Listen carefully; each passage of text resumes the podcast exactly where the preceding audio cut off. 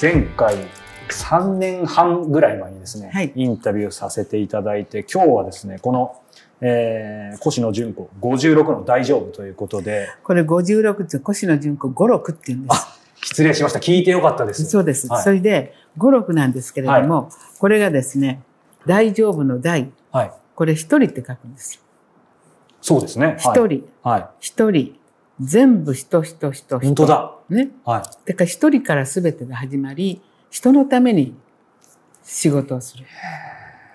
これすごい意味があって、はい人のためにやるということが大丈夫。うんそれですあと、すごい、あの、笑っちゃうんですけど、はうちの主人が、夫が大切って言われてい、なるほど。これ先生どどこまでどこまでこれは出版にして今のは 後から決めたわけじゃないんですよね。いや、全然。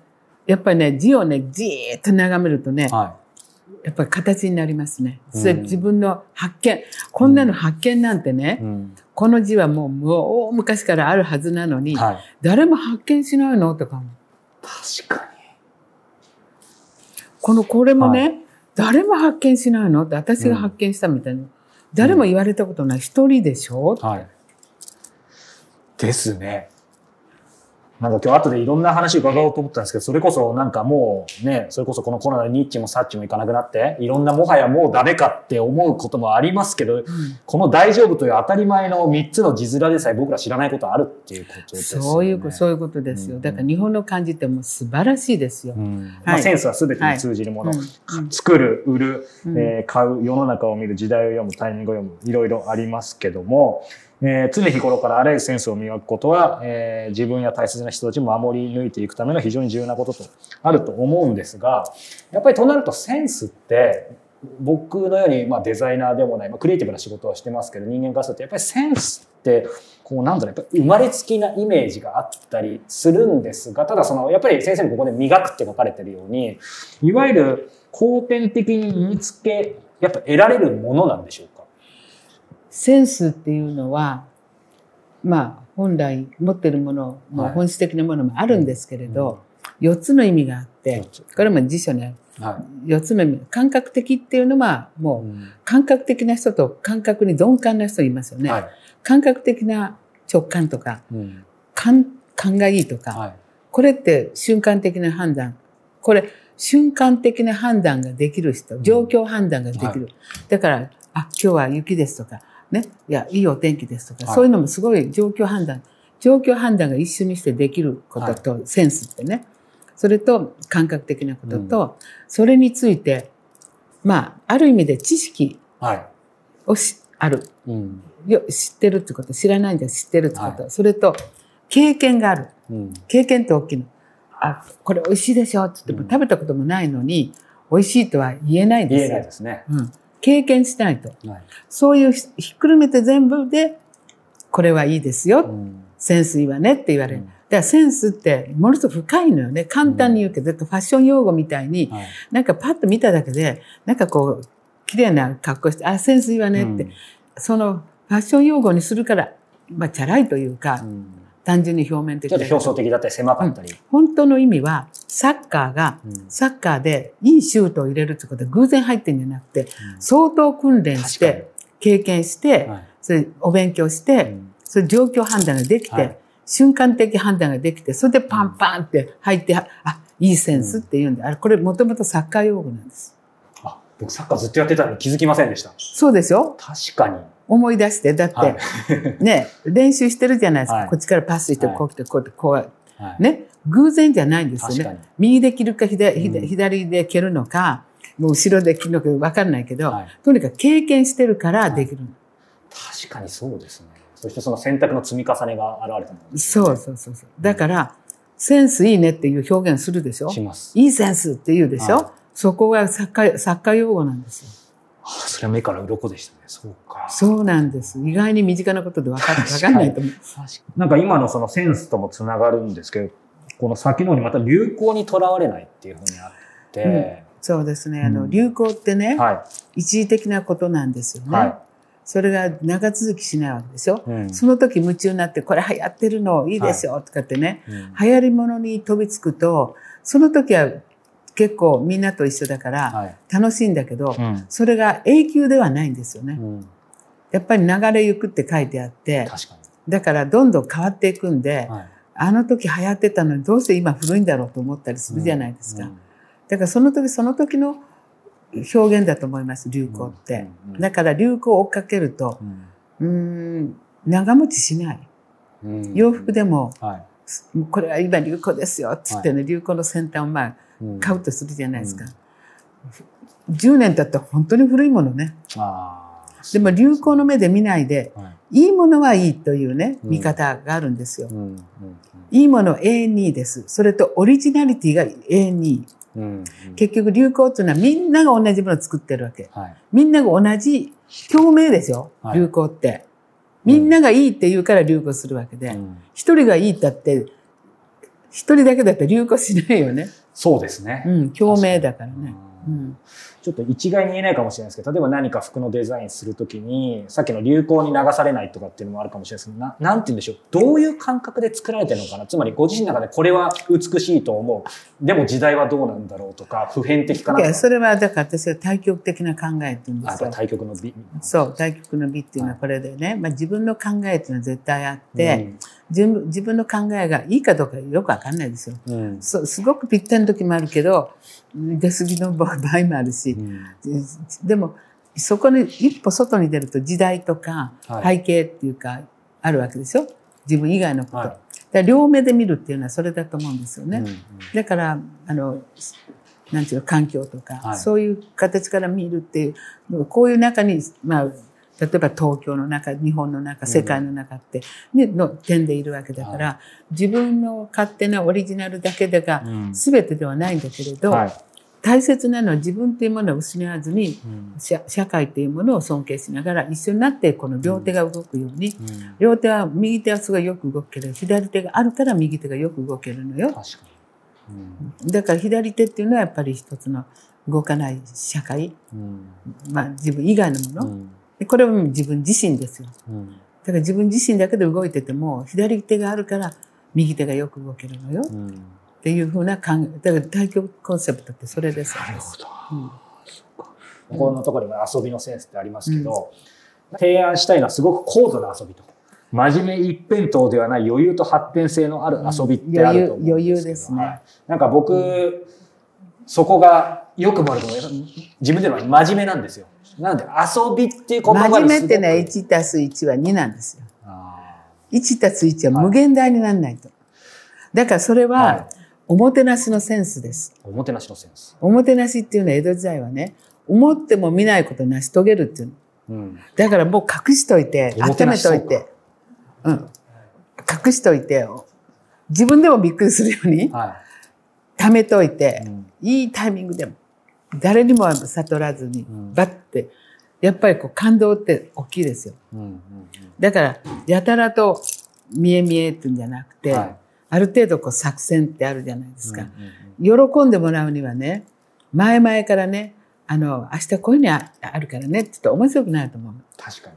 でも明日わかんないけど、ちょっと朝起きてごらん。どんな風になってるか面白いよってなると、朝起きるのも楽しみじゃないですか。はいはいはい。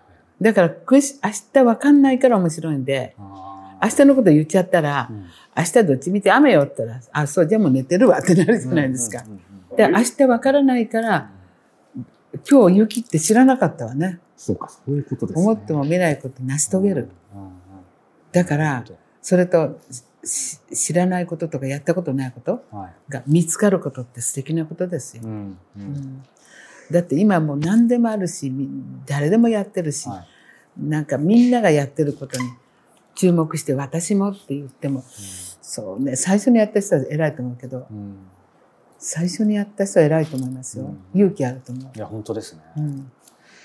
や、でもさっきの、その、この大丈夫っていう最初の冒頭で、ここには一人っていうのが隠れてるよっていう話と、あとこの本の中でも大丈夫、策は無限にあると。なんかその辺の部分で、いや、やっぱり、すごいなと思ったんですけど、やっぱりこのコロナ禍で、まあ、いろんなね、もう本当にもはやこれまでかみたいな思うこともあると思うんですけど、先生の中で、まさに大丈夫、策は無限にあるっていう言葉からご自身の中で、なんか最もそれをご自身で体現したエピソードって何かありますか？うん、あのやっても無駄かなとかね。うん。先のことは思わざるをなってあってね。どっちみちやったって無駄じゃないかとかな先のことを予言しちゃう人予言とか先のこと言っちゃう人いるし、それに惑わされるとうん。本当になっちゃうからうんあまりそういう噂とか聞かない方がいいですね。うんもうもう思ったらまあな思ったら本当にいそれにそれについて一生懸命やればいいんで。うんやる前から、なんか、どっちみちやってもとか、それよ、それも予測かもしれないけど、うん、だから私あんまりマイマイナーのこと嫌いだからう、んマイナーのこと思っても黙ってる。うんうん。やっぱり、前向きが一番正しいかな。うん。うん、マイナーっていうのは、まだやってないのに、うん。どっちみちやったってしょうがないでしょ、みたいな、そういう考え方、考。え方、はい。マイナスな考え方。あそういう意味ですね、うんうんやっぱりやってみないとってとこですもんね、まず。うん、ややってみないとうん何の証拠もないしうん。意味もないし始まらない。うん。だからままず今日から始めようみたいな。うんいつも今日からいついつも今日からまあ、それこそそそこのチャレンジの先生も繰り返しで今までこう成功を収められてきたと思うんですけど、なんかそういう意味でこれ聞いてる方に、えーひ一つもしそういうそそれこそ周りから絶対やめろとか無理よみたいに言われてたけど先生がその今の話で信じてこう成し遂げたことって何かあげるとしたら何かありますか？ね本当たくさんあると思うんですけどせっかくなんで一つ何かいやあのねやっぱりね自分がいい思いをするんじゃなくてうん人のためにつ尽くすことははい。面白い、うん。うん、今回豊島区のとあのグローバルリングっていうところがありましてそこでまあショーをやったんですけどそのショーをやるっていうことが重要ではなくて、オーケストラの指揮者の人がコロナになってもう、はい。とにかくもうもうどうしよう。家賃も払えないみたいな、ちょっと収入がほとんどゼロだっていうわけ。うん。それでねオーケストラって団体は国で支援するけどはい。フリーの人ってどれほど大変かってねちょっと切実なことを聞いてしまったんですよ。でもねやら何も収入はなくてもうん。やった人とやらない人ってお金じゃなくてやった人は一つの自分の財産にもなるし、うん。その儲けようっていうんで株で儲けるかもしれない。そういう儲け方じゃなくて結果お金はついてくるけれども、とにかく何かやれることを考える。うん。お金のことはちょっと置いといてやれることを考える、うん。その方音楽家だからね、はい。あの豊島区長とね1ヶ月前ぐらい前に対談したのよ。そね。そしたら豊島区をねその劇場にするんだっていうものすごい大きなビジョン。面白いなと思って。それでねその区長がはい。高野高野区長って言うんだけど、うん。僕はあのここでファッションショーなんかやるの夢なんですよって言われたから「え夢ですか?」っつって。うん、でそういうの対談して聞いたから、はそこちょっと一緒に行って見てみない？いえー。即行ったんですよ。そしたらもうオーケストラできる会場があって、はい。外ですよ。はい。だけどね、ひ大きいんですよ。うん。そう簡単にちょっとお金もかかるし、うん。大変だけど、はい。やらない？やろうってなってうん支援してもらったりとか、い、ろいろ努力をして、うんで、オーケストラ56人とアーティスト、それとバレエダンサーと、で真ん中に噴水があって、噴水の中で踊るとか、もう最高のことできたんです。毎日雨なの、実は。は毎日雨なんだけど、その瞬間のやる2時間だけお天気だった。すごい でみんな知ってますよ。はこれって奇跡っていうかあるのねってうん。でもいい、偉いのはうん雨だって分かってきた人と、雨だから来なかった人いるわけ。ーそうかそうですねこの差ですね、人生は。うん雨でも来た人、うんものすごい得したと思う。で、本当ですね雨だから来なかった人いるの。うんで、雨だから来なかった人がいい席1個空いたの。うんで、もったいない席が空いたんですよ。うんで、来てもらいたい人に電話したら、行きます。うん雨だけど行きますっていう人のこの差。全然人生違う。そう考えるとさっき先生とね実は始まる前に僕4年前のインタビューの時に別の本であのやっぱり例えばアポイント2つあったら両方途中ででも行きなさいって言っていただいてうんそれで僕もこの4年間実行してきたんですけど本当にそのちょっとした差の積み重ねですよね。微妙ですね。考え方よね、それもね。うんいや、雨だから行かない。雨でも行く。はい今日雪だけど、うん行く。うん うん。だから雪は雪で、楽しいじゃないですか。いや本当ですもう、もう最高の冬物着ちゃ着ちゃおうとか。うんうんうんね。考え方次第ですようん。でも本当にそこでね。、はい朝起きたらなんかぐずぐずして、なんか風邪気味だし、外は雨だし、うんやめるわっていう方がやめることになったの。で、あるもっともっと有名な人に私電話して、あちょっといい席空いてあんた来ない？っつったら、うんあ、私行く雨でもって。うんこの人はもうやっぱり一流。うんうんちょっとした違いですけど大きいですね。めちゃめちゃ大きい。うんこの、この差は大きいなと思ううんね。うんうんうん。やっぱ現役の人はね、はいあの、躊躇しない。あ雨だろだろうが何であろうが、直感がいい。直感っていうかな。うん。ーまあだからこそ現役だし現役だからこそそういう直感がそうです、そうでねす。だから、現役でいることですね。うんいやそれこそなんか先生がいやっぱりどうしてこれだけ長きにわたりずっと一線でっていうのを後で伺いたかったんですけどやっぱりまさにそうそういうこともあそうです、そうです。常に現役。うんううんん。あの、うんゆっくりしましょうっていう気はな全くなくて。一日24時間以上はい何かしたい人だから。うん欲張りです。あのこの本の中に初めてに躊躇しないってあったと思うんですはいけどそれこそね今これ2022年ですけど2022年越野純子が経験する人生の初めてって何かあるんですかね？今年の予定で。あ、展覧会しますあ。大分県立美術館で、はい展覧会します。